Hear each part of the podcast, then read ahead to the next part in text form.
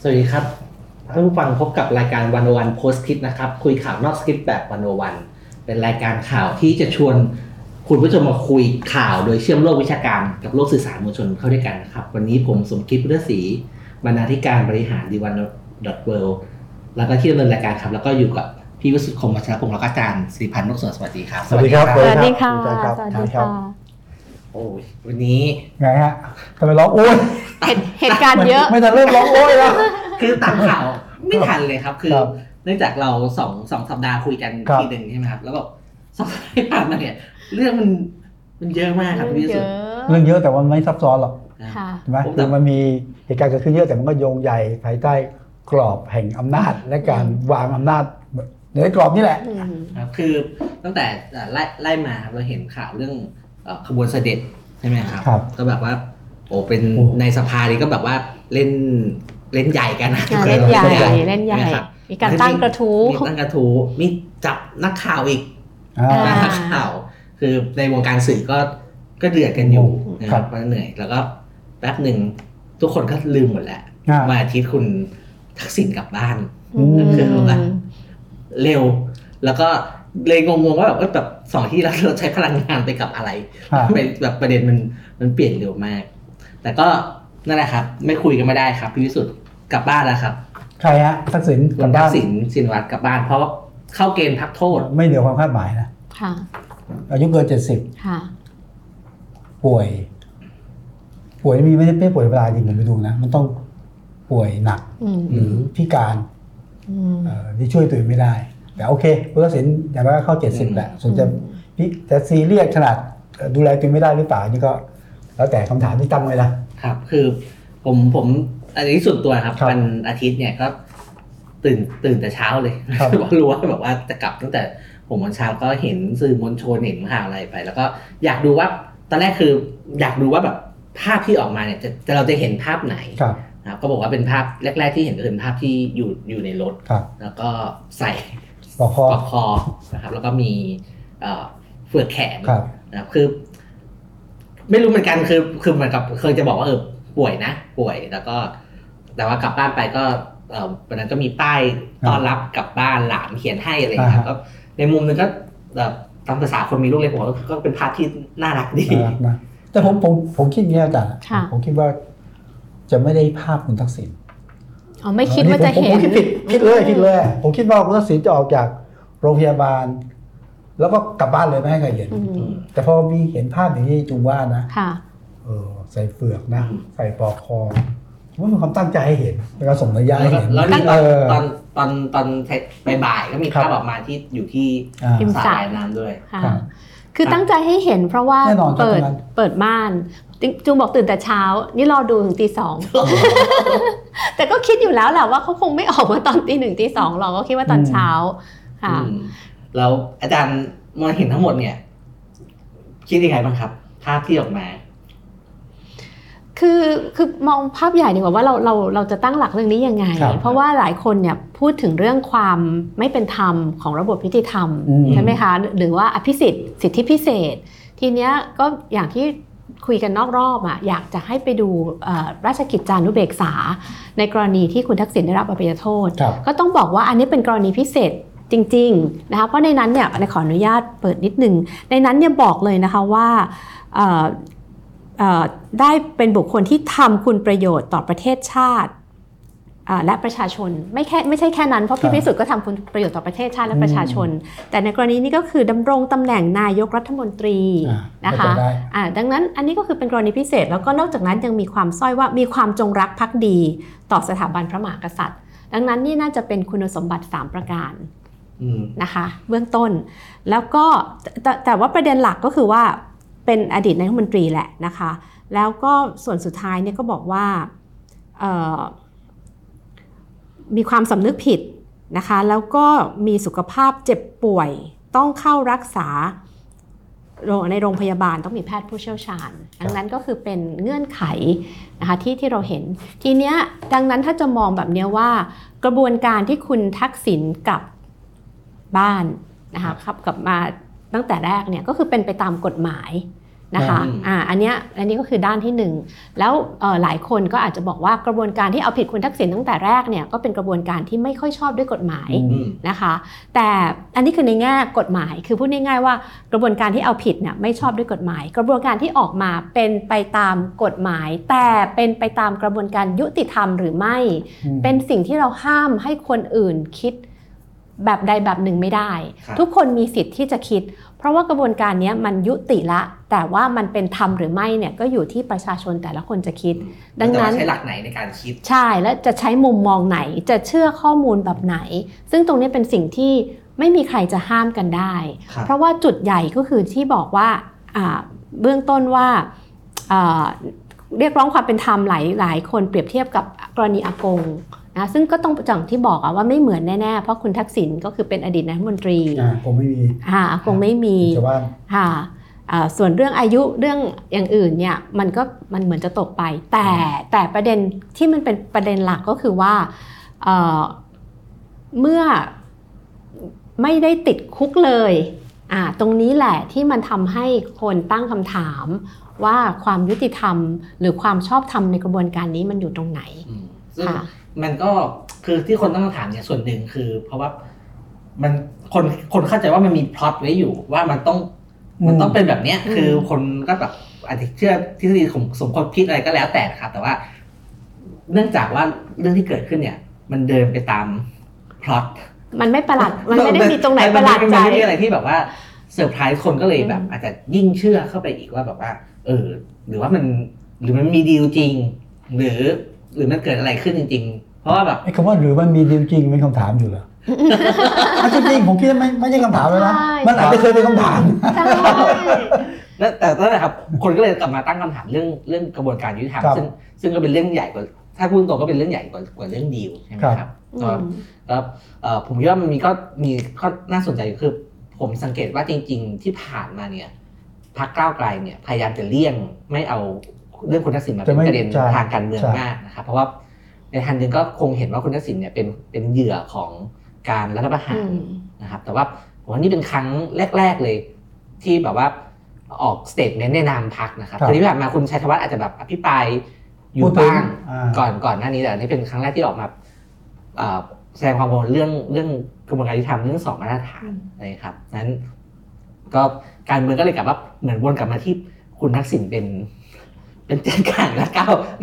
หรือว่าเราจะเข้าก้าวข้ามไม่พ้นคุณทักษิณกันจริงก้าวไม่พ้นไม่พ้นหรอกใช่ค่ะก็ไม่พ้นนะถูกไม่พ้นหรอกค่ะอีกอีกอีกนานอะอืมนะเพราะว่านอกจากคุณทักษิณก็ยังมีทายงทายาทนะใช่ๆอยู่ที่ก้าวไม่พ้นนะอืมเมื่อพูดถึงก้าวไกลเหมือนกันว่าจริงๆก้าวไกลถ้ามองดูเมื่อก่อนผมคิดว่าก้าวไกลก็ไม่ค่อยแตะคุณทักษิณนะคุณธนาธรเองไม่ต้องพูดถึงอืมไม่แตะคุณพิธาก็ไม่ได้พูดถึงอืมคุณต๋อมอืมชัยธวัฒน์เพิ่งจะมาพูดถึงนะครับมันไม่พูดถึงไม่ได้ไง ตอนนี้ใช่ไหมครับ แล้วก็คำถามที่พูดถึงตอนหลังว่าเอ๊ะมันหรือมีสองมาตรฐาน อันนี้คำถามของก้าวไกลใช่ไหมครับอืมผมคิดว่ามันไม่ใช่ไม่มีไม่ใช่สองมาตรฐานนะมันไม่มีมาตรฐานนะจริงๆมันไม่มีเลยงั้นต้อง แต่ก้าวไกลใช้คำว่าระบบเอ่อกระบวนการยุติธรรมที่ไม่เท่าเทียมที่ไม่เท่าเทียมที่ไม่เท่าเทียมอ่าแต่ก็อย่างที่บอกอะค่ะคือมันไม่เท่าเทียมมาตั้งแต่ต้นอยู่ละในแง่ครัคุบณสมบัติ แต่ทีเนี้ยความรู้สึกของคนมันอยู่ที่ว่าเอ่อ ถ้าเกิดคุณทักษิณกลับเข้ามาเหมือนกับยอมรับกระบวนการยุติธรรม แต่ว่ามันมันไม่ได้เห็นว่าคุณทักษิณได้ ได้เข้าสู่กระบวนการยุติธรรมอืมตามกฎหมาย แต่คำอธิบายอย่างรัฐมนตรีทวีสอดสอดส่องค่ะจะมันสอดใจอืมสอดส่องก็อธิบายหลายครั้งนี่ท่านอธิบายหลายครั้งแล้วว่าเอ้ยการถูกจำกัดพื้นที่อยู่ในอาณาเขตอันจำกัดอืมสิ้นเสรีภาพเนี่ยนะอืมถือว่าเป็นการจำคุกแล้วเนี่ย ซึ่งผมเข้าใจว่านี่ไม่ได้ร้อนเลยผมคิดว่าท่านพูดบ่อยไงพูดบ่อยจนอืมบางทีมันตอกย้ำให้คนคนเชื่ออืมนั้นผมไม่คิดว่าเอ่อกระบวนการที่จะมีการไม่เปิดเผยข้อเท็จจริง หรือพยายามเปลี่ยนเมสเซจอะเปลี่ยนภาพที่เห็นให้เชื่อตามพล็อตที่เขียนน่ะอันนี้เป็นเรื่องที่ที่ไม่แคร์สายตาประชาชนเหมือนกันนะคือผมผมคิดว่ามันมันเป็นเหมือนที่อาจารย์สีบอกครับคือ ถ้าเราไปไล่ดูข่าวเนี่ย ทุกครั้งไม่ว่าจะถามใครก็ถามครับถามคุณเศรษฐาถามคุณไม่เกี่ยวทวีคุณภูมิธรรมเนี่ยอ่าสิ่งหนึ่งที่ได้รับการยืนยันคือเป็นไปตามกฎหมาย ถูกต้องถูกต้องตามกฎหมายใช่ซึ่งผมคิดว่าก็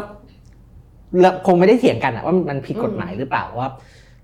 กฎหมายมันเปิดช่องให้ทำถึงทำได้ครับแต่ว่าคนที่คนตั้งคำถามคือก็แบบที่อาจารย์สีบอกเลยคือเรื่องเรื่องความเป็นธรรมนี่แหละใช่เรื่อง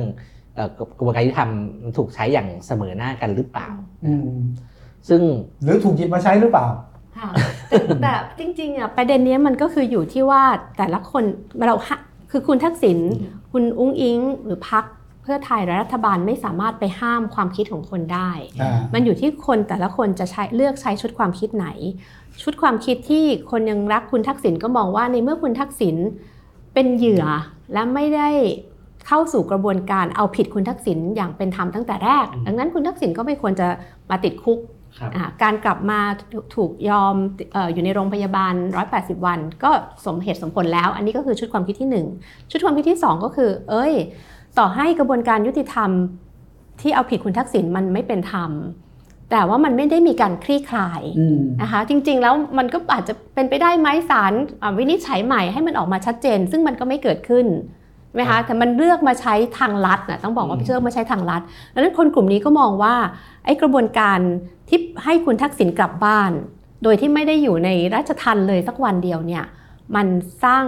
เอ่ออย่างที่พี่พี่สุดใช้คือไม่มีมาตรฐานไม่มีมาตรฐานอ่าแล้วก็มันไม่ได้กลับเข้ามาสู่กระบวนการยุติธรรมอย่างแท้จริง ก็มันก็เป็นสิทธิ์ที่คนกลุ่มนี้จะคิด ดังนั้นในในแง่เนี้ยคือถ้ามองก็คือ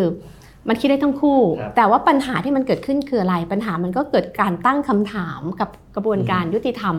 ตั้งแต่ต้นน้ำครับถึงปลายน้ำนี่แหละ แล้วมันก็จะกลายเป็นแผลเป็นของกระบวนการยุติธรรมค่ะ ตอนนี้เป็นแผลสด ในระยะยาวก็จะเป็นแผลคือแผลผมเป็นว่าค่ะแผลที่มันมันบาดลึกอะนอกจากคำถามต่อกระบวนการยุติธรรมนะมันมีคำถามต่อกลไกระบบราชการที่เกี่ยวข้องนะเอาพูดง่ายอย่างราชทัณฑ์ โรงพยาบาลเนี่ยนะตำรวจนะก็มันก็มีคำถามอะว่าเอ้ยตกลงระเบียบวิธีปฏิบัติของราชการเป็นอย่างนี้เหรออืมอาจจะมีคำถามต่อคนของรัฐบางคนนะที่พยายามอธิบาย สิ่งที่ปรากฏการณ์แบบ แบบไม่อธิบายอะครับแบบบิดไม่เสร็จอะซึ่งเนี่ยมันเป็นคำถามเยอะมากต้องต่อกระบวนการยุติธรรมทั้งต่อระบบราชการทั้งต่อความน่าเชื่อถือของแกนนำบางคนนะซึ่งมันผมว่าเป็นแผลใหญ่เหมือนกันครับ แต่ว่าไม่ว่าจะเป็นมุมไหนก็ตามเนี่ย เป็นว่ากระบวนการยุติธรรมเนี่ยถูกตั้งคำถาม ทุกทุกไม่ว่าไม่ว่าเราจะเชื่อแบบไหนนะครับก็ก็ก็ก็ก็ก็ถูกตั้งใช่คำใช่ถาครัมบแล้วคือผมชอบเอ่อคุณที่คุณบัสเทวริตเอ่อบอกประชาไทยเนี่ยโพสต์ ผมว่าน่าคิดเขาบอกว่าที่ถูกเอ่อคุณทักษิณที่ถูกเล่นงานเนี่ยก็คือไม่ถูกต้องตามกระบวนการนะครับกลับมาเนี่ยก็ถูกตั้งคำถามว่าถูกต้องตามกระบวนการหรือเปล่า แล้วก็กลับบ้านเนี่ยก็ยังถูกตั้งคำถามอีกว่าแบบว่า ไม่ไม่ถูกต้องตามกระบวนการหรือเปล่าคือมันเหมือนกับมันมันมันซ้อนซ้อนซ้อนไปเรื่อยๆมันก็ทำให้คนตั้งคำถามทีนี้ส่วนหนึ่งของการถูกตั้งคำถามเนี่ย ผมว่ามันเป็นเรื่องรายละเอียดด้วยนะครับ เช่นการออกมาคนก็ถามว่าคุณทำไมต้องแบบโอ้โหใส่เฟือกคอ ใส่เฟือกแขนขนาดนั้นทำไมแบบ ตอนคนก็แซวตอนเดินเข้าไปเนี่ย จริงๆ ยังดูแข็งแรงกว่านี้นะ เออออกมาที่แบบดู โอ้แต่ก็เข้าใจนะตั้งหกเดือนอะ ก็ก็ก็ก็ป่วยได้อะก็เปลี่ยนได้สภาพไปใช่โรไหมงพยาบาลอะใช่ใช่แต่ใช่ ไม่ได้มันต้องป่วยก่อนถึงเป็นเหตุอ๋อที่จะเข้าโรงพยาบาลได้ อ๋อเออ คือก็คือตอนตอนเข้าไปอะเออ ดูดีกว่านี้แต่เออถ้าเราไปดูแบบไม่แต่เราคิดว่าผมคิดนะถ้าผมเชื่อตามเลยนะ ค่ะออกจากราชทานคืนนั้นก็ป่วยหนักค่ะพอป่วยหนักก็ฟังจากพี่ว่าคืออาการวิกฤตมันขึ้นลงลงกราฟขึ้นลงใช่ไหมแล้วผมคิดว่าตอนออกมาเนี่ยก็อาจจะอาจจะหนักไงแต่ภาพที่เห็นไม่ไม่หนักอย่างที่คิดอะนะ คือคือคือผมผมมองอย่างนี้ยคือผมคิดว่าคุณทักษิณวันที่กลับมาเมืองไทยเนี่ยเราดูข้างนอกเนี่ยดูไม่ได้ป่วยมากใช่ไหมครับเราก็คิดว่าแบบว่าเป็นไปได้ที่เอ่อคุณทักษิณจะมีอาการป่วย เช่นเป็นเป็นโควิด หรือเอ่อตอนนั้นบอกว่ามีการหัวใจเต้นผิดปกติมีความเครียดใช่ไหมครับมันเหมือนจะเป็นการป่วยจากครับข้างในร่างกายอะแต่ตอนออกมามันมันมันป่วยในเชิงกายภาพเนาะมันมีคอมอะไรอย่างเงี้ยครับ คน ก็อย่างที่อาซีบอกเลยคือแล้วก็แล้วแต่ว่าคนเชื่อหรือคนไม่เชื่อ ครับ คือจริงๆเนี่ยเว้ยว่าจะคุยเรื่องนี้ไปมากมากกว่านี้ไปได้ทำไม ครับใช่เพราะว่าก็อยู่ที่คนเลือกเชื่อ คือครัถ้าบถ้าตามเหตุผลเนี่ยก็อย่างที่เราเห็นนะคุณทักษิณเอ่อขึ้นเครื่องบินกลับมาก็นั่งนั่งดูอยู่ นาฬิกาก็เปลี่ยนด้วยนะออกจาก อ่านะคะ อ่า คือมันมีรายละเอียดเยอะ แต่ว่าก็คือมันเป็นแบบเนี้ยทุกคนมีสิทธิ์ที่จะเลือกครับเชื่อ แล้วณวันนี้มันก็เป็นแบบนี้แต่ผลของมันเนี่ยคือมันทำให้ กระบวนการยุติธรรมตั้งคำถาม แล้วถ้าเกิดประเด็นที่พี่วิสุทธ์พูดเนี่ยมันก็คือตัวเอ่อกลไกและตัวบุคคลที่เกี่ยวข้องด้วยครับอะซึ่งมันก็จะกลายเป็นเป็นบาดแผลอีกหนึ่งครับในในสังคมไทยครับค่ะแต่ว่าทีนี้โอเคเรื่องหลักการเรื่องเอ่อกระบวนการยุติธรรมเนี่ยคุยไปแล้ว แต่เราคุยเรื่องการเมืองบ้างครับพี่ดูครับพี่ดูว่าแบบเมื่อกี้การเมื่อกี้ไม่ใช่การเมืองใช่ไหมไม่ผมผมทางการเมืองแบบว่าแบบโอเค อย่างถือว่าแบบ การที่ออกมาแล้วแบบว่าเผยแพร่ภาพในลักษคณะรับแบบเนี้ย จริง ๆ แล้วมัน มันเป็นบวกหรือเป็นลบ ผมก็ไม่ไม่มีอะไรบ้างฮะมันต้องการที่จะส่งข้อความให้สาธารณชนได้เห็น ผ่านรูป รูปหนึ่งรูปที่เขาต้องการให้เห็น อ่าเขาก็บรรลุความต้องการละส่วนใครตีความอีกเรื่องหนึ่งไม่ต้องแถลงข่าว ไม่ต้องให้ใครพูดใช่ไหม หนึ่งภาพแทนคำพูดหลากหลายจากผู้ส่งก็แล้วแต่ก็แล้วแต่ใครจะตีความอีกใช่ใช่แต่แต่ภาพนั้นเขาต้องเลือกไงใช่ไหมมันยิงมันจะถ่ายสักร้อยรูปก็ได้นะอาจารย์นะเขาเลือกหนึ่งรูป หรือรูปที่ออกจากโรงพยาบาลที่ผมบอกเอ๊ะทำไมเลือกไม่ไม่ไม่ติดฟิล์มดำทำไมเลือกเลือกที่อะอันนี้คืออ่าคือผมจะเคยเป็นช่างภาพมาแล้วผมเลือกแล้วก็หน้าไม่ยิ้เอารูปนี่แหละเอารูปนี่แหละเออรูปที่ดีสุดหน้าไม่ยิ้หน้าไม่ยิ้มหนึ่งรูปหน้าเลดูยหน้าดูกังวลครับอืมค่ะ ซึ่งอันนี้ไม่เข้าใจเหมือนกันเพราะคิดว่าออกจากออกมาน่าจะน่าจะยิ้มค่ะป่วแต่ยไงป่วย อันนี้พูดจริงป่วยผมก็บอกเลยครับป่วยก็คนยิ้มได้คนเคยจัดผมเป็นคนจัดภาพนั่งสติมาก่อนนะต้องดูแบบป่วยอิดโรย แล้วก็ดูสภาพไม่แข็งแรงอืมแต่แต่คิดว่าถ้าเป็นพูดถึงภาพริมสระเนี่ยเอ่อครับนอกจากภาพแล้วเนี่ยครับ มันมีประโยคที่ว่าอยู่ในโรงคนที่อยู่ในโรงพยาบาลมา 180 วัน อันนี้อ่าอันนี้เป็นเมสเซจสำคัญที่ต้องการจะสื่อนะคะว่าตลอดเวลาเนี่ยอยู่ในโรงพยาบาลนะ ไม่ได้เป็นอะไรนะ ไม่ได้เป็นเพราะก่อนหน้านะนี้ถูกตั้งคำถามว่าอยู่ค่ะอยู่จริงหรือเปล่าค่ะอ่าใช่ไหมครับ แต่ว่าอันหนึงที่ผม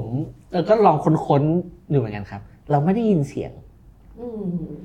เอาไม่มีเสียงไม่มีเสียงครับอ่าผมไม่ได้พูดเอง อายการท่านอายการนะฮะอธิบดีใช่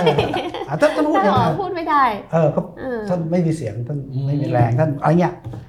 ผมผมก็ต้องมาถามว่าตกลงอายการที่พูดแทนหมอป่ะอันนี้เราอธิบายเออผมว่าพยายามเอาพยายามเชื่อสิ่งที่เขาอธิบาย ไม่มีเสียงครับครับป่วยผมผมอ่านเอ่อวิเคราะห์การเมืองไทยรัฐนะครับ ชอบมากเลย บอกว่าตอนนี้หมอทำหน้าที่อายการเออออายการอะทำหน้าที่แทนหมอครับคือเขาบอกว่าจะมีกลุ่มหมอหมอไปไปถามว่าแบบ เอ้ยจริงจริงไหมอะไรอย่างเงี้ยส่วนส่วนอายการก็บอกว่าเออป่วยจริงไม่ไม่มีเสียงอะไรอย่างเงี้ยก็สนุกดี ทีนี้คุณทักษิณออกมาอยู่ข้างนอกใช่ไหมครับครับเอ่อคุยโทรศัพท์ได้ได้ครับ เจอคนได้ได้ครับไอ้อย่างนี้ก็โอ้ยมันเจจอริงๆอยู่โรงพยาบาลจะไปแล้วไงเดี๋ยวก่อนนะประเด็นเรื่องคุยโทรอยู่โรงพยาบาลเนี่ยก็คุยโทรศัพท์ได้นะ ผู้ป่วยเออไม่ไม่น่าจะได้นะอาจารย์ทำไมอะคะเขาคือนักโทษตอนอยู่โรงพยาบาลอ๋เนี่ย ครับอผมห้ามเขาคือนักนักโทษนักโทษที่ต้องอ๋อค่ะต้องวางมีตำรวจดูแลอันนี้ไม่ไม่ได้ครับโอเคตอนตอนตามตามตามกฎเนี่ยควรคุยไม่ได้อ่าเลยตามกฎไม่ตามได้กฎไม่ได้โอเคอืมครับก็เลยก็เลยก็เชื่อว่าไม่ได้คุยแต่ว่า ออกมาเนี่ยเจอคนได้แต่ว่าวันนี้เจอคุณคุณคุเซณนเส้นเซอร์ไพรส์นะครับ คือตอนแรกผมดูผมก็แบบทำไมรีบรีบมาเจอจังเพราะแบบแล้วแบบวิธีการมามันก็ครูเอ่อสมเด็จครับคุณเซนก็เป็นอดีตนายกรัฐมนตรีครับแล้วเป็นหนึ่งในคนที่ ทรงอิทธิพลมากที่สุดในกัมพูชา แล้วก็มา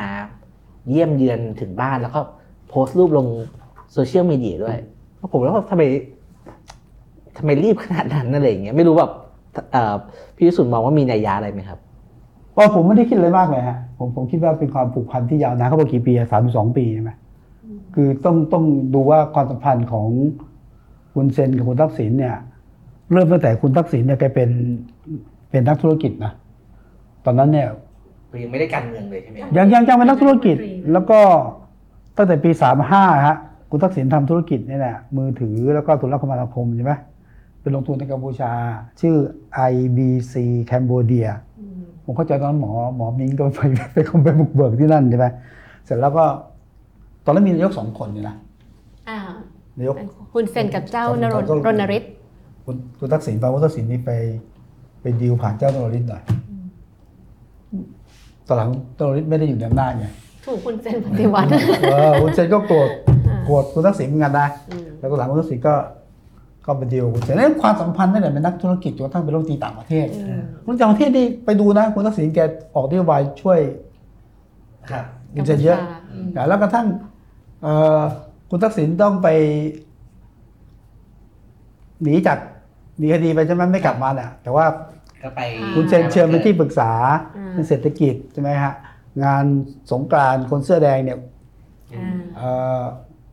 คุณทักษิณไปพูด คุณยิ่งรักษณ์ไป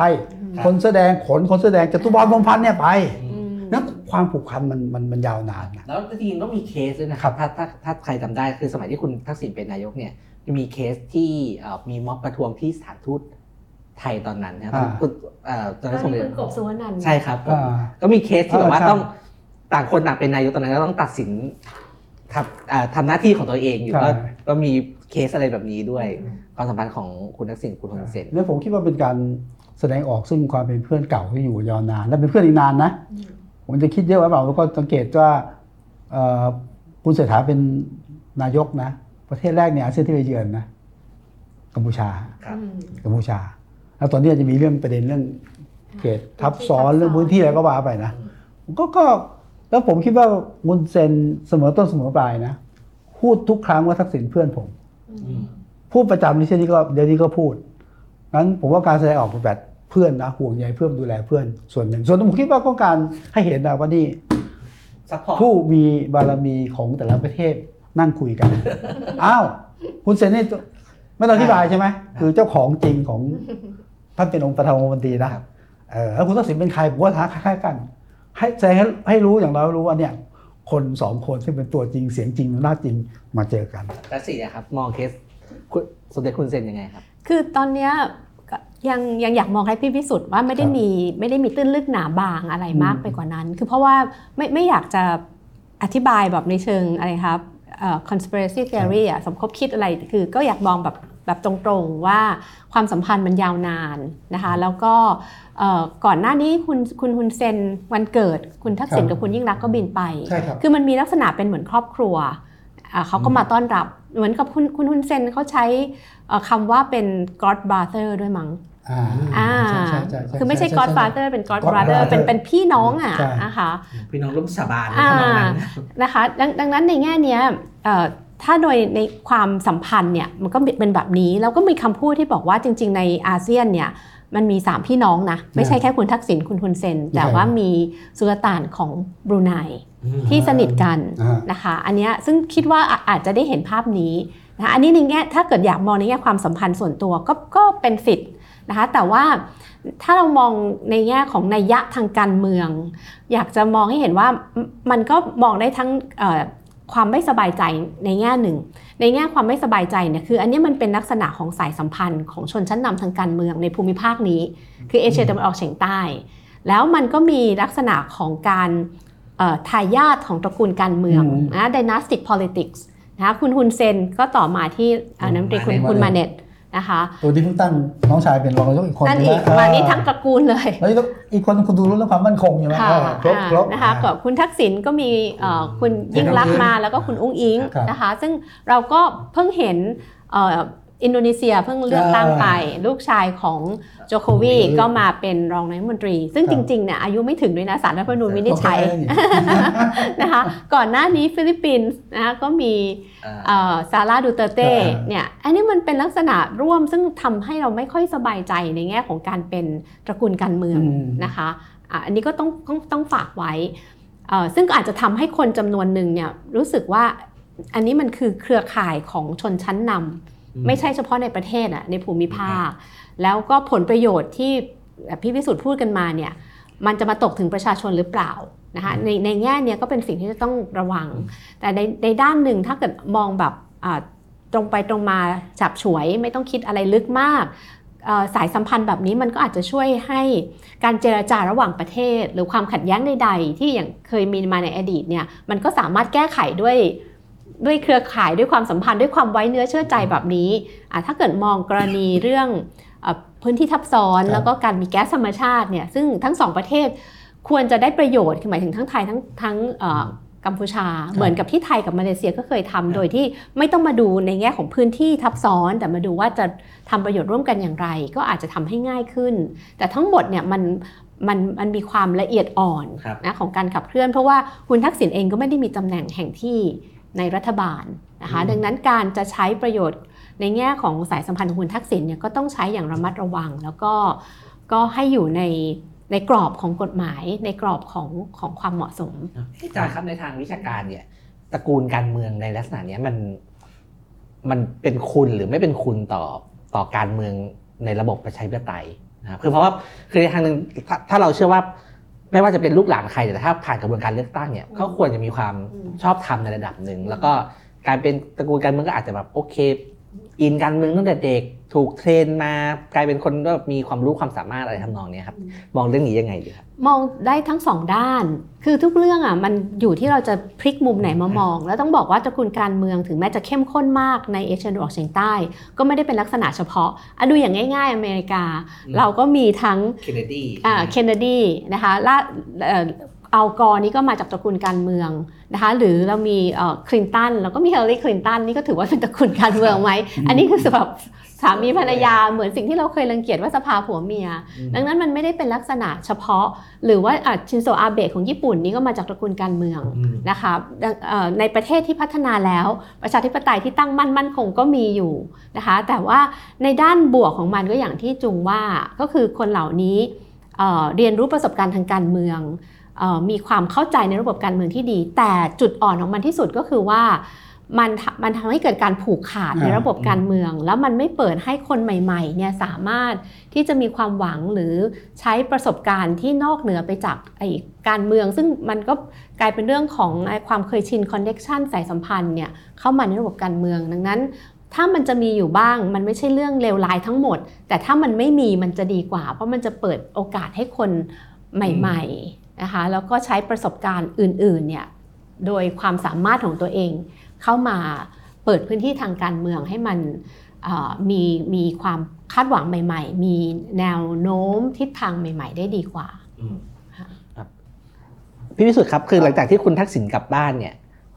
สื่อเนี่ยก็จะเริ่มถามว่ามีนายกสองคนหรือเปล่าจริงๆผมว่าตอนนี้ต้องบอกว่ามีสามคนนะเพราะก่อนเนี้ยเขาสามหรือสี่อะแล้วเขาจากนั้นเขาแซวคุณเศรษฐากับคุณครับอุงอิงใช่ไหมครับตอนนี้ มีคุณทักษิณอีกคนหนึ่งเศรษฐาองค์อิง คุณทักษิณนะคุณแล้วยิ่งรักษณ์แล้วถ้าเอ่อแล้วคุณยิ่งรักษณ์ถ้าเป็นการเมืองแบบเดิมนะค่ะตอนนี้มีบ้านจันทร์สองล่าใช่ไหมอืมอีกบ้านหนึ่งอยู่แถวรามอินทราอ๋อซึ่งผมไม่แน่ใจถ้าเป็นระบบเดิมก็จะมีศูนย์ได้อีกศูนย์หนึ่งนะอืมนั้นอย่างน้อยเนี่ยแต่ผมบ้าว่านบ้านรามอินทราพี่วิสุทธ์ต้องขยายความอะคือบ้านคุณองค์อิงใช่ไหมคะบ้านคนนี้ตอนนี้คุณหญิงอ้อไปอยู่แล้วอ่าคุณหญิงอ้อไม่ได้อยู่ปีสองล่าค่ะอืมนั้นผมคิดว่า ถ้าเรามองแบบการเมืองเก่าต้องยอมรับว่าอะมีฐานแบบศูนย์อำนาจอยู่มีหลายฐานอืมศูนย์อำนาจมีมีมีหลายศูนย์ครับแต่ว่าถ้าคนที่แบบโอเคเป็นนายกแล้วสั่งการได้จริงนะเอากูว่าทางข่าวก็รู้อะหนึ่งเอาคุณทักษิณใครว่าไงก็ตามแต่ ศูนย์รวมอำนาจใช่ไหมคุณเศรษฐา อาจจะศูนย์กระจายอำนาจใช่ไหมเอ่ออย่างน้อยเนี่ยผมคิดว่าคุณอุ้งอิงก็ถือว่าเป็นเป็นเป็นคนที่มีอำนาจอะนั้นนายกไม่ใช่คุณเศรษฐา แน่นอนในหมายว่าคือนายกแบบไม่ได้100%มีอำนาจเต็มนะอืมในการสั่งการในการเอ่อบังคับบัญชาแบบผู้แต่อำคุนาณจเศรษฐาถูกถามเนี่ยก็บอกนะ ผมคนเดียว ก็ต้องพูดอย่างนั้นแหละก็ต้องพูดงั้นนะฮะงั้นงั้นผมว่าถ้ามองในเชิงหลังนี้ต่อไป เออ เอางี้ดีกว่า หลังจากนี้นักข่าวจะไปส่งทีมข่าวส่งรถถ่ายทอดสดเนี่ยนะส่งกล้องไปอยู่ที่จันทร์สองล่า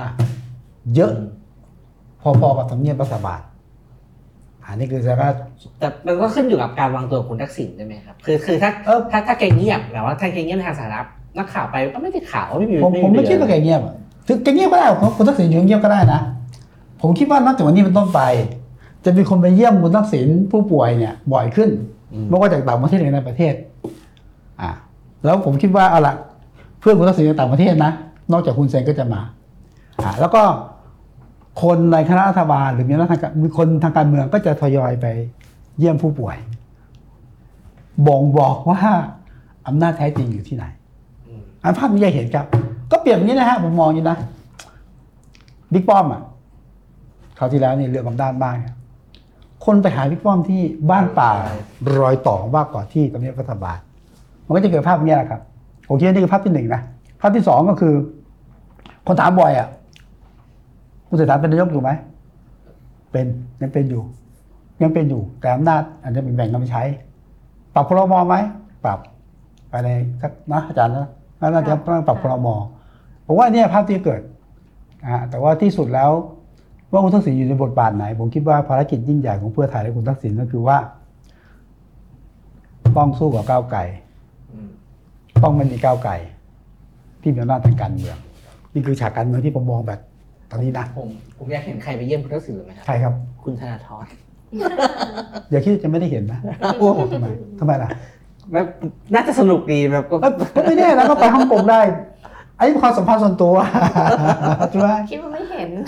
เหรอค่ะอย่าประมาทเลยแล้วนะก็ค่ะแล้วจะสี่ครับมองไงครับ คือกระแสที่คนแซวว่านายกสองคนอะไรเงี้ยแฟร์ไหมวิจารณ์แบบเนี้ยเอาพูดจริง ๆ นะคะอืมคิดว่าไม่แฟร์หรอกอืมค่ะ แต่ว่าแต่ว่า มันก็ทำอย่างที่บอกอะมันห้ามคนคิดไม่ได้นะคะ แต่ทีนี้อย่างภาพที่พี่วิสุทธ์พูดมาเนี่ยอันนี้ก็จริง แต่ต้องก็ต้องแยกด้วยว่าคนที่ไปหาคุณทักษิณเนี่ยไปหาด้วยเหตุผลกลใด บางคนก็อาจจะไปเยี่ยมอะเคยเป็นแม้แต่คุณสิทธาก็ยังบอกเลยว่าถ้ามีโอกาสก็จะเข้าไปเยี่ยมเพราะว่าคุณทักษิณเป็นคนเอ่อดึงคุณสิทธาเข้ามาสู่วงการทางการเมือง ทีเนี้ยตรงเนี้ยมันเป็นเรื่อง แน่นอนว่าอันนี้ก็ต้องบอกว่าสื่อไทยเนี่ยก็ชอบข่าวที่มันแบบจูซี่ที่มันเอาไปเล่นต่อได้อะไปก็ไปเฝ้าหน้าบ้านจันทร์สองล่าเนี่ยคิดว่ามันเกิดขึ้นแน่ๆ แต่ไม่ได้หมายความว่าคุณทักษิณจะเป็นเอ่อศูนย์กลางของการตัดสินใจทางการเมืองไปอย่างสิ้นเชิงอ่านะหรือไม่หรือจะบอกว่าอำนาจในการตัดสินใจในการบริหารราชการแผ่นดินเนี่ยจะย้ายจากคุณเศรษฐามาที่คุณทักษิณคิดว่าตรงนั้นเนี่ยไม่ใช่ ดังนั้นคำนี้เนี่ยก็พูดได้แต่ว่ามันก็อาจจะเป็นการเอ่อ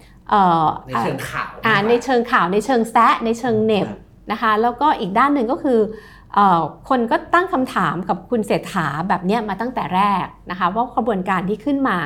เอ่อแม้แต่คุณอุ๊งอิ๊งเนี่ยก็ยังเชื่อว่าโดยที่ประประเมินคุณอุ๊งอิ๊งเนี่ยไม่ได้ไม่ได้เข้ามาก้าวก่ายหรือมีอำนาจในการตัดสินใจในเชิงนโยบายอะไร ยกเว้นเรื่องซอฟต์พาวเวอ power ร์นะคะแต่ตรงเนี้ยกลไกที่มันมันผิด ปกติมาตั้งแต่แรกก็คือหัวหน้าพักไม่ได้ขึ้นมาเป็นนายกรัฐมนตรี ซึ่งอันนี้ก็เป็นไปตามที่รัฐธรรมนูญกำหนดเนี่ยมันแล้วก็ก็เลยเป็นเป็นธรรมชาติธรรมดาของพรรคพรรคนี้ใช่ไหมฮะพรรคเพื่อไทยพรรคพลังประชาชนอะไรเงี้ยเอ่อคือคือแต่ก็เพราะว่าอันนี้ก็ต้องบอกว่าที่มาเพื่อเพื่อความเป็นธรรมนะครับที่มาก็เพราะว่าหัวหน้าพักเนี่ยเวลาพักถูกยุบมันจะหายไปด้วย ทีนี้ ถูกตัดสิทธิ์ไปด้วยใช่ไหมคะตามกฎหมาย ทีเนี้ยพอกรณีไทยรักไทยเขามีประสบการณ์ตรงเนี้ร้อยร้อยสิบเอ็ดคนบ้านเลขที่ร้อยสิบเอ็ดเขาก็ไม่ให้เอ่อหัวหน้าพักเอ่อมาแบบมาเป็นนายกมาเป็นนายกคือมาเป็นตัวจริงครับอ่าทีเนี้ยการเอาคุณอุ้งอิงมาเป็นเนี่ยแสดงว่าพรรคเพื่อไทยต้องมีความมั่นใจบางอย่างละไม่ได้ยุบว่าว่าว่าจะไม่โดนยุบนะคะก็ก็เป็นเป็นความเสี่ยงแบบหนึ่งอืมอะแต่ประเด็นก็คือว่าเมื่อคุณเศรษฐาไม่ได้เป็นหัวหน้าพัก ไม่ได้เป็นสสด้วยเนี่ยสายสัมพันธ์ระหว่างนายกรัฐมนตรีกับพักเนี่ยมันหายไป ดังนั้นสิ่งที่ปรากฏการณ์นี้มันสะท้อนอะไรมันเห็นว่านโยบายที่รัฐบาลพยายามผลักดันเนี่ยมันจะไม่มีสสของพักออกมาขานรับใช่ไม่ได้มีสสของพรรคเอานโยบายเนี่ยไปขาย ทั้งๆทที่หลายนโยบายเป็นเรื่องที่เป็นเรื่องที่ดีอะอย่างเช่นอ่าแก้หนี้นอกระบบครับนะคะหรือแม้แต่ Land Bridge หรือแม้แต่ดิจิทัลวอลเล็ตเนี่ยก็จะมีคนพูดอยู่ไม่กี่คน ซึ่งจริง ๆ ตรงนี้มันควรจะเป็นแท่งเดียวกัน คือนโยบายของรัฐบาลมาจากพรรคสองสองตัวเนี้ยมันต้องทำงานสอดรับกันไป อันนี้มันมันก็เลยกลายเป็นจุดอ่อนที่สำคัญนะคะโดยเฉพาะแล้วพอมามองย้อนกลับมา คุณอุ้งอิงเอง อาจจะโฟกัสอาจจะไม่ได้อยู่ที่ที่พักเท่าไหร่นักตรงนี้นะคะเพราะเพิ่งเริ่มเข้ามาเนี่ยเราก็จะไม่เห็นการกลไกการสื่อสารของพัก ที่มันเป็นระบบที่มันซึ่งเราเคยเห็นสมัยไทยรักไทยเนี่ยมันมีประสิทธิภาพมาก ตอนนี้เราไม่เห็นเลยเอ่อโฆษกของพักอย่างเช่นคุณดนุพรเนี่ยเราก็จะไม่ไม่เห็นวันนี้มาแล้ววันนี้มาอ่าเป็นนะคะสถานการณ์คุณทักษิณแล้วอ่าแต่เป็นเรื่องของคุณทักษิณไงไม่ใช่เรื่องของเไม่ใช่เรื่องของใช่ไหมพรคะรมันไม่ใช่เรื่องของนโยบายรัฐบาลเออเออเออค่ะเออแต่ที่นี่ขอพูดอีกอันหนึ่งอันนี้ที่เพิ่งเห็นก่อนมาเลยก็คือว่าเอ่อ คุณเศรษฐาเนี่ยเนื่องจากไม่มีประสบการณ์ทางการเมืองใช่ไหมคะแล้วก็6 7 6 5 6 เดือนที่ผ่านมาก็พยายามสั่งสมประสบการณ์ วันนี้สิ่งที่เห็นแล้วน่าสนใจก็คือ การยุติกรณีพิพาทของ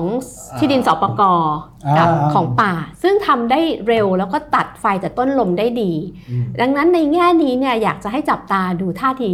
และประสบการณ์ที่คุณเศรษฐากำลังสั่งสมนะคะอันนี้เป็นเป็นเรื่องที่ดีนะคะ ก็คือจริงๆ แล้วมันเป็นเรื่องของความขัดแย้งภายในพักพลังประชารัฐอ่าแหละคุณธรรมนัฐกับกับเอ่อกระทรวงกระทรวงทรัพย์กับกระทรวงกระทรวงทรัพย์เกษตรนะอ่านะคะซึ่งเรียกมาเจอ แล้วก็ทุกคนก็ยอมยุติ ตรงนี้มันให้เห็นว่าอันนี้คือจะเป็นการฉายแววของ leadership ของคุณเศรษฐาหรือไม่ เพราะว่าเคสนี้ไม่ใช่เคสง่าย ๆนะคะอ่าอันนี้เป็นเป็นจุดเป็นจุดเริ่มต้นแล้วคุณเศรษฐาก็คงจะต้องใช้ พลังอำนาจบารมีที่สะสมมาเนี่ยให้ให้มันชัดเจนแบบนี้ขึ้นแต่จะมีคนแซวเหมือนกันครับค่ะเคสนี้บอกว่าไปพึ่งบารมีบ้านปากไรต่อก็ก็ต้องก็ต้องจะใช้ด้วยวิธีไหนก็ตามก็ต้องขึ้นอ่าแต่ว่าก็เชิญมาคุยที่ทำเนียบใช่ไหมคะ แล้วก็ใช่ใช่อ่าทุกทุกฝั่งก็ยอมกันครับค่ะแต่ว่าเติมอาอาจารย์สีก็คือว่าจริงๆคุณเศรษฐาผมว่าเกี่ยวกับใช้เวลา ต้องแสดงใช้เวลาแสดงความมีฝีมือความเป็นนายกค่ะระยะหนึ่งนะค่ะการเดินสงเดินสายเนี่ยค่ะเห็นอยู่แต่ว่า จุดที่ผมคิดว่าคุณเศรษฐาเอาละเราก็รู้ว่าขาลอยอะอืมแต่ว่าถ้าเกิดพักเปิดโอกาสให้ตัวเองเข้าเข้าหาสสมากขึ้นก็จะช่วยให้ความเป็นนายกมันดีขึ้นเนาะเพราะว่าอืมดูอย่างเนี้ยอย่าง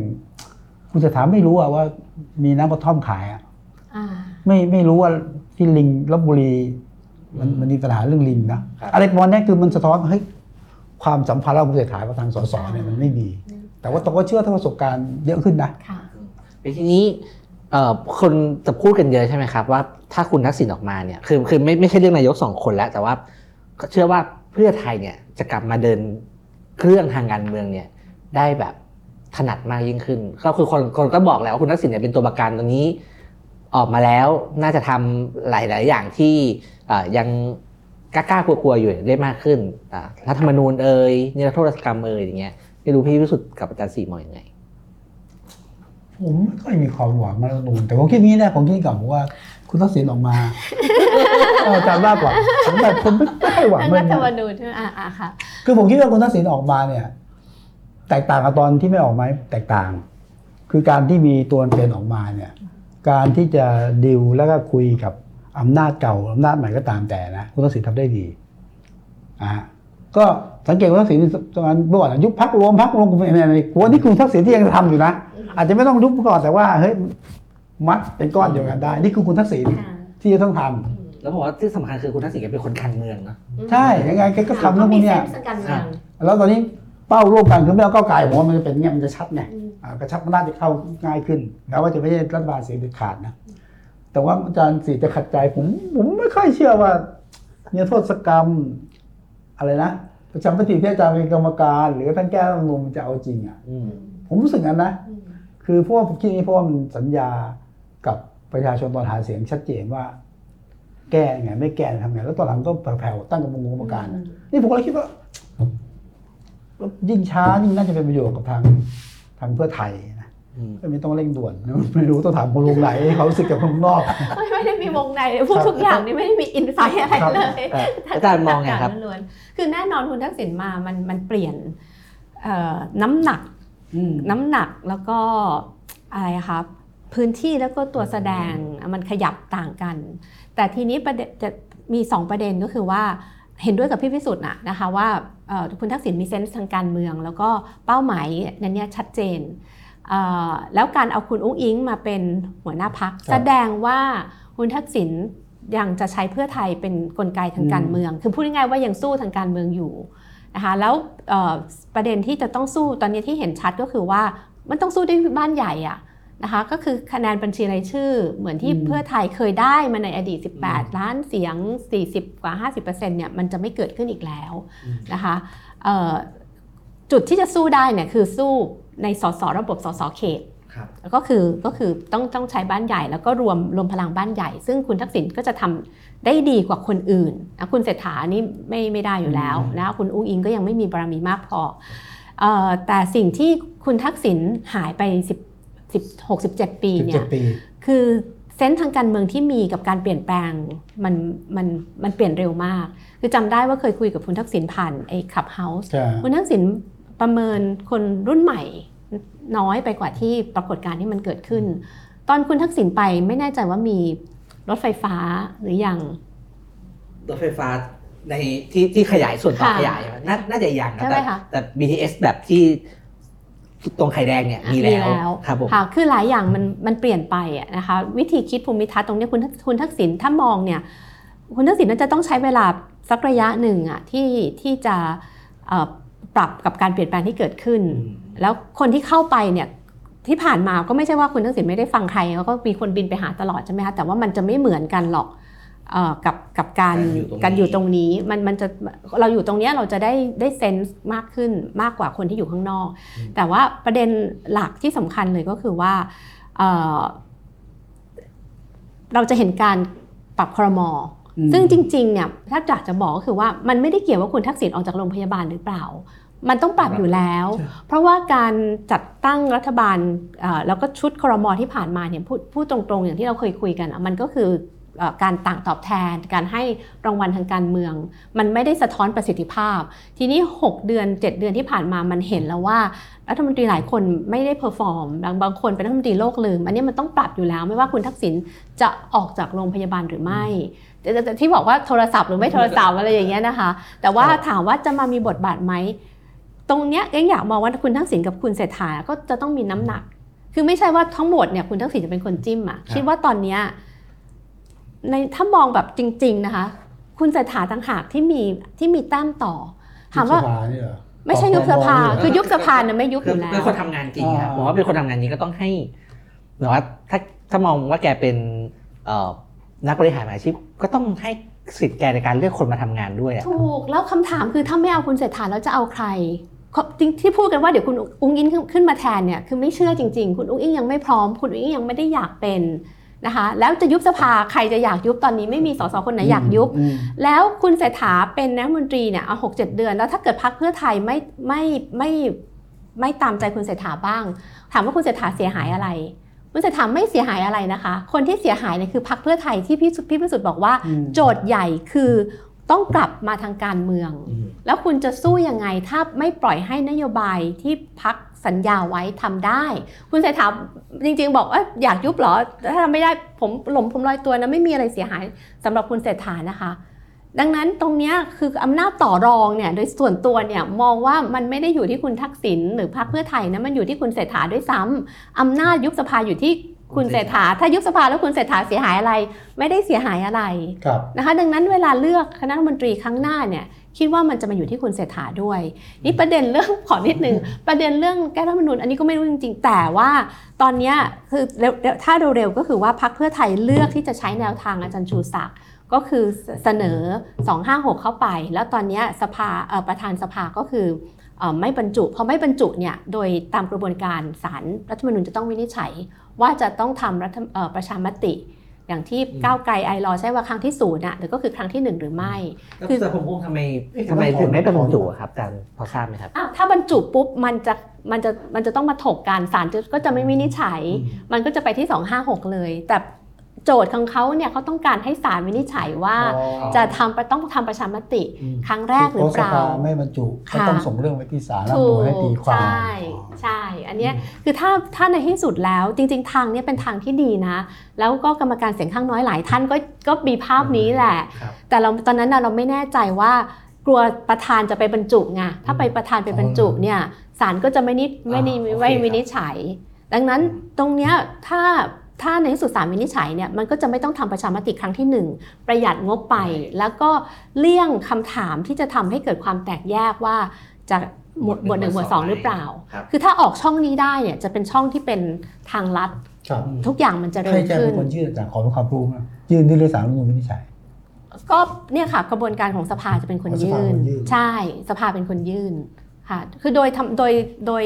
โดยตามระเบียบอยู่แล้วครับแต่เดิมเนี่ยก็คือคนที่ยื่นอันนี้เข้าไปมันต้องเป็นพักการเมือง แล้วตอนนั้นอะมันไม่ได้มีความชัดเจนว่าพักไหนจะเป็นคนทำแต่ตอนนี้ก็คือพักเพื่อไทยเป็นหลักโดยอาจารย์ชูศักดิ์ก็เป็นคนเดินเส้นนี้อืมค่ะอืมแต่ว่าตรงเนี้ยมันก็จะเงียบไปสักระยะหนึ่งจนกว่าศาลรัฐธรรมนูญ เรื่องจะเข้าไปสู่กระบวนการศาลรัฐธรรมนูญมีเอ่อลูกหลานก็จะแนะนำให้เรียนกฎหมายมหาชนนะครับขาดแล้วดูงานเยอะดีครับ ก็แต่ว่าอาจารย์ก็คือผมก็เชื่อนะครับว่ายังไงเนี่ยรัฐธรรมนูญได้แก้แน่ๆแต่ว่าแก้จะเดินกระบวนการไหนยังไงนะครับ แล้วก็อันหนึ่งที่ไม่แน่ใจก็คือว่าพออาจารย์บอกว่าเพื่อไทยเนี่ยก็น่าจะไปทางเกมบ้านใหญ่เลยไม่รู้ว่าแบบว่าสุดท้ายแล้วแนวทางในการทิศทางในการแก้รัฐธรรมนูญเนี่ย ออกมาแล้วมันจะดีขึ้นหรือว่าแย่ลงยังไงกับกับประชาธิปไตย การเปลี่ยนผ่านประชาธิปไตยในภาพรวมอะไรอย่างเงี้ยครับนี่เราบอกไม่ได้เลยมันอยู่ที่ว่าสสรจะมายังไงอืมค่ะ แต่ว่ามันไม่ควรจะแย่ไปกว่ารัฐธรรมนูญ2560 นะอืมค่ะ คือที่ถ้าในแง่อะบ้านใหญ่เนี่ยคือระบบเลือกตั้งถ้าไม่ถ้าไม่ดีไปกว่านี้ก็ไม่ควรจะไปแก้มันนะคะแต่ว่ามันก็มีประเด็นอื่นที่ที่ควรจะต้องแก้หลายเรื่องอย่างเนี้ยที่มาของนายกรัฐมนตรีที่ทำให้เอ่อเป็นปัญหาขาลอยอืมนะคะอำนาจขององค์กรอิสระเนี่ยเราก็อ่าเห็นอะปปช ก็มีการล้วงลูกกันอ่าเพราะว่า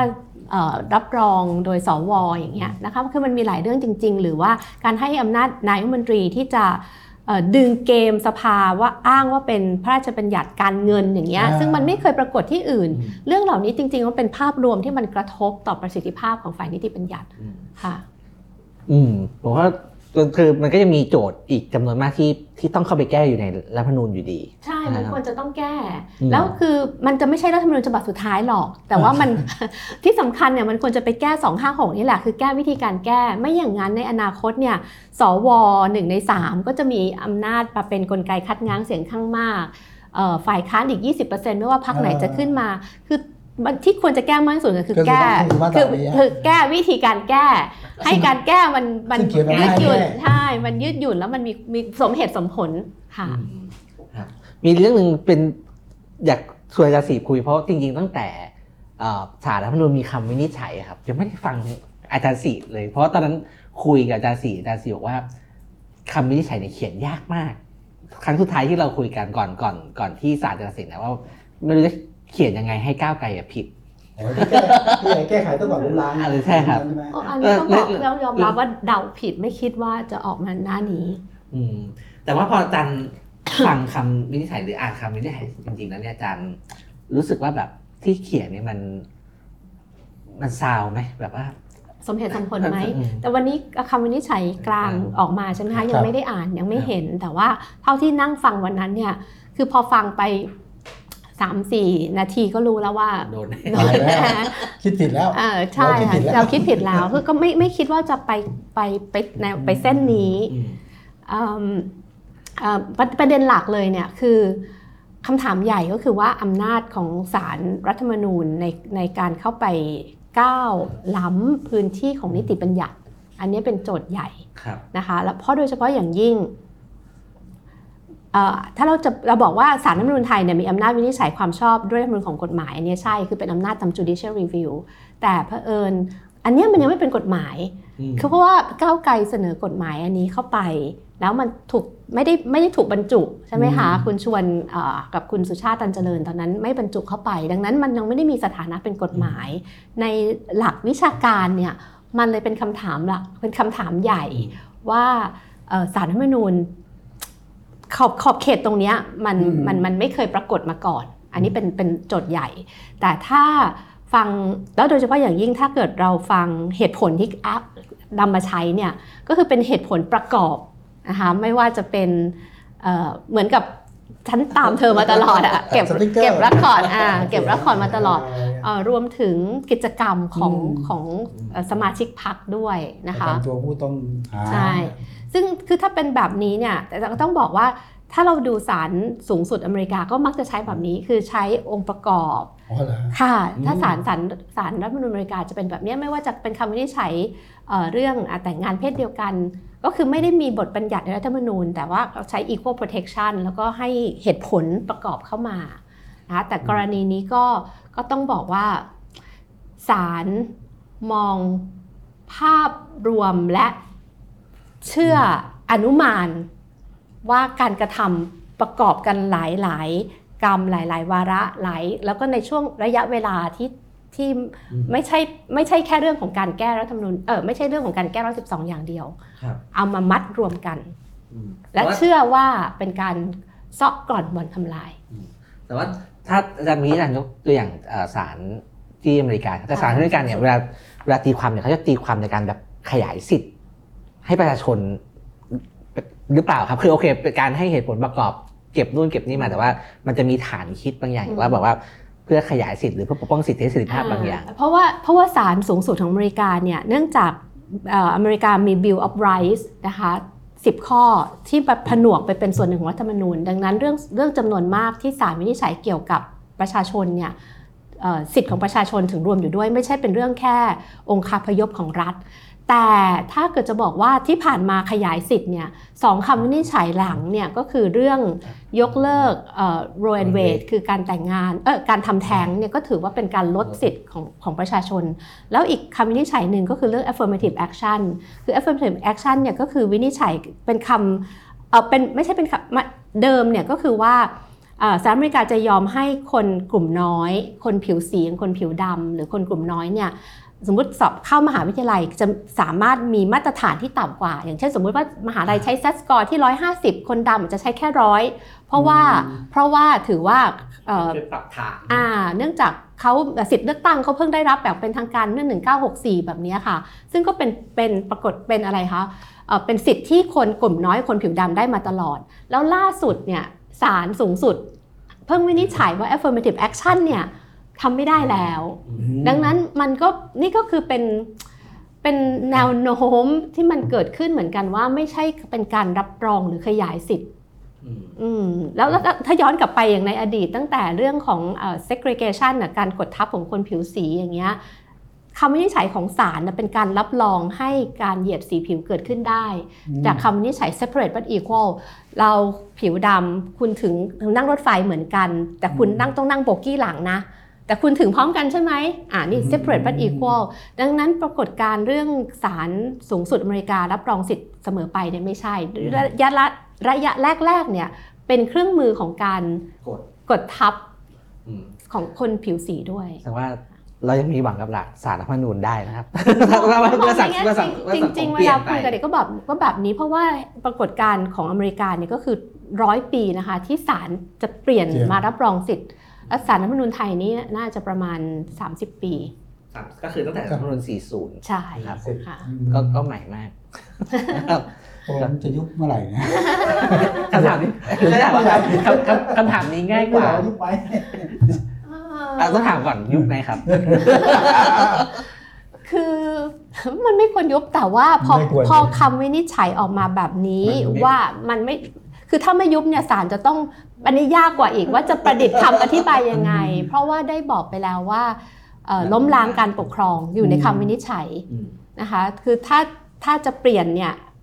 จะยากกว่าว่าจะอธิบายยังไงเอ่อแค่ว่าถ้าถามว่าเมื่อไหร่ก็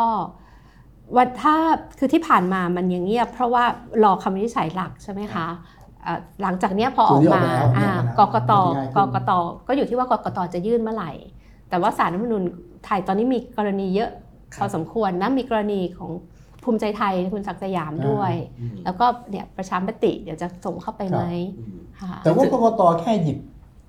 คำวินิจฉัยของศาลก็มาใช้ได้แล้วถูกไหมครับ ใช่ค่ะผมไม่ต้องไม่ต้องไม่ต้องไปเริ่มอะไรมากมายใช่แล้วไม่จะเป็นไม่ต้องมีไม่ต้องเอาคำร้องอะไรด้วยเป็นหน้าที่ของกกตเองเลยแปลว่า coming soon สิถ้าให้เดาพฤษภามิถุนาในกรอบนี้อืมค่ะ ก็ยุคเมษาพร้อมๆกับเลือกตั้งสวพอดีอืมอ่าโอ้โหสภาแต่ใช่ไหมแต่ดูแล้วการเมืองไม่ปีก่อนนะไม่ก่อนการเมืองปีนี้ครับ น่าจะมีอะไรแบบนี้อยู่ตลอดนะครับหมายคือความแบบ ความคาดเดาไม่ได้คืออีอีเวนต์จะเยอะครับใช่อีเวนต์จะเยอะ เพราะว่า เนี่ยสองสองเดือนมาเนี้ย ความรู้สึกแบบเหมือนรถไฟเหาะใช่แล้วอีเวนต์จะเยอะแต่คิดว่ามัน ยังยังไม่คิดว่ามันมีอะไรที่มันลุกเป็นไฟอืมค่ะ ซึ่งยุยุคบพักก็ก็จะมียุบเกินไฟใช่ไหมยุบพักเนี่ย คิดว่าแน่นอนมันต้องมีคนไม่เห็นด้วยอะไรทั้งหลายออกมา แต่ว่ามันจะไม่ได้มีโมเมนตัมส่วนหนึ่งเพราะว่าคนเหนื่อยนะเหนื่อยด้วย แล้วก็ก็คาดไว้อยู่ละ มันไม่ได้มีอะไรเซอร์ไพรส์แต่ถ้าไปไปเอ่อยุบ 44 ตัดสิทธิ์44 ท่าน ซึ่งอาจจะตัดไม่ครบนะคะอาจจะเลือกเนี่ยอันก็อาจจะเป็นอีกโมเมนตัมหนึ่ง คือมันอยู่ที่ว่ามันจะสะสมยังไงอ๋อมันแล้ว มันดีกว่ายุบพักกับตัดสิทธิ์ตัดสิทธิ์สิบสี่คนที่ไปลงชื่อไว้แก้ใช่ซึ่งซึ่งอันนั้นเป็นอำนาจของปปช อาจจะใช้เวลานิดอันึนงนั้นจะนานหน่อย ค่ะ คือสุดท้ายเนี่ยเพื่อไทยก็จะกลายเป็นคล้ายเป็นเป็นเป็นหนังหน้าไฟอะครับ เพราะว่าตัวเองเป็นรัฐบาล อืม แล้วถ้าเกิดกระบวนการเหล่านี้มันขึ้น คือผมมีความรู้สึกว่าตอนเนี้ยรัฐกับรัฐบาลเนี่ยใช่ไม่ได้เป็นเดียวกันก็คือ ใช่ สิ่งต่างๆที่เกิดขึ้นกับเอ่อ กระบวนการภาคประชาชนต่างๆ การดำเนินคดีอะไรเงี้ยเป็นเป็นรัฐดำเนินการ ซึ่งรัฐบาลเนี่ยไม่ไม่ยุ่งไม่คือไม่ไม่ขวางแต่ก็ไม่ไม่แตะไม่ยุ่งเลยอะไรเงี้ยครับซึ่งแต่สุดท้ายมันจะมันจะกลับไปที่ที่ตัวพรรคเพื่อไทยเองด้วยเพราะตัวเองเคยโดนเคยโดนเล่นงานแบบนี้มาก่อนอะไรอย่างเงี้ยครับ ว่าจริงๆเขาทำอะไรได้บ้างไหมครับ ในฐานะรัฐบาลจริงน่าทำได้บางบางบางพื้นที่อย่างเช่นเอ่อ ปฏิเสธไม่ได้ว่านายกรัฐมนตรีกำกับๆตำรวจอืมนะคะหรือว่าเอ่อกระทรวงยุติธรรมก็เป็นตำแหน่งของรัฐมนตรีทำได้ในลักษณะนี้ แต่ศาลเนี่ยอันนี้เราก็รู้ว่าศาลไทยก็มีความครับเป็นอิสระมานานอืมค่ะอืมมีความเคลื่อนไหวที่ผม ผมไปต่างจังหวัดทางบ้านนะคุยกับเพื่อนเงียบๆนะมันก็ไม่เงียบนะเรื่องสวอื มมันห้ามไม่เกี่ยวกับการทางการเมืองใช่ไหมครับที่ที่จะเลือกเข้ามาใช่ใช่ใช่ใช่แต่โอ้โหค่ะเห็นคนการเมืองปุ๊บๆๆเลยหาอ่าหาตัวแทนเข้ามาค่ะเอาองค์อปจต่างๆเนี่ยก็ดูเงียบแต่ไม่เงียบครับอืมคือผมเห็นความเคลื่อนไหวที่ชัดเจนคือกลุ่มการเมืองพยายามหาคนที่เป็นตัวแทนเข้ามาใช่นี่คือสิ่งที่อะไรจะการเมืองเปลี่ยนเนาะค่ะหรือใครคิดว่าจะเปลี่ยนโฉมก็ไม่แน่ถ้าการเมืองเข้ามานะอืมมันก็อยู่วังวนนี่แหละอืมแต่ประเด็นเนี้ยของพี่พิสุทธิ์เนี่ยมันมันมันสะท้อนว่าอย่างนี้คือเราจะมีการเลือก สว แต่ว่าประชาชนไม่ได้เป็นคนเลือกนะคะเลือกกันเองเราเลือกกันเองเนี่ยน่าจะประมาณเริ่มประมาณมิถุนาค่ะ ซึ่งในแง่หนึ่งมันก็จะทำให้โฟกัสของเรื่องอื่น ๆ สมมุติถ้าเกิดจะยุบพักอะไรเนี่ย มันจะไปอยู่ที่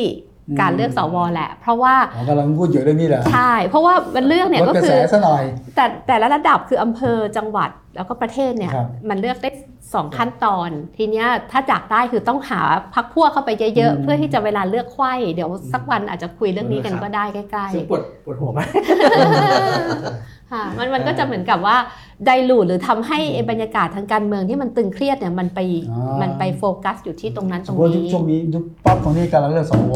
ลดกระแสลงหน่อยอ่าอันนี้เดานะ เพราะว่าจริง ๆทางการในทางการเมืองอะเขาคงต้องประเมินต้องต้องประเมินทางการเมืองค่ะ ซึ่งก็ไม่รู้ว่าคราวนี้ประเมินเหมือนเราไหมด้วยเราอาจจะผิดอีกก็ได้ ก็ลองดูครับครับเออผมในทางหนึ่งก็สนุกนะกันมันมันก็สนุกแต่มันก็มันก็เครียดด้วยแล้วก็ก็ต้องลองดูว่าเป็นยังไงนะครับ ก็ถ้ามีอะไรเราคงได้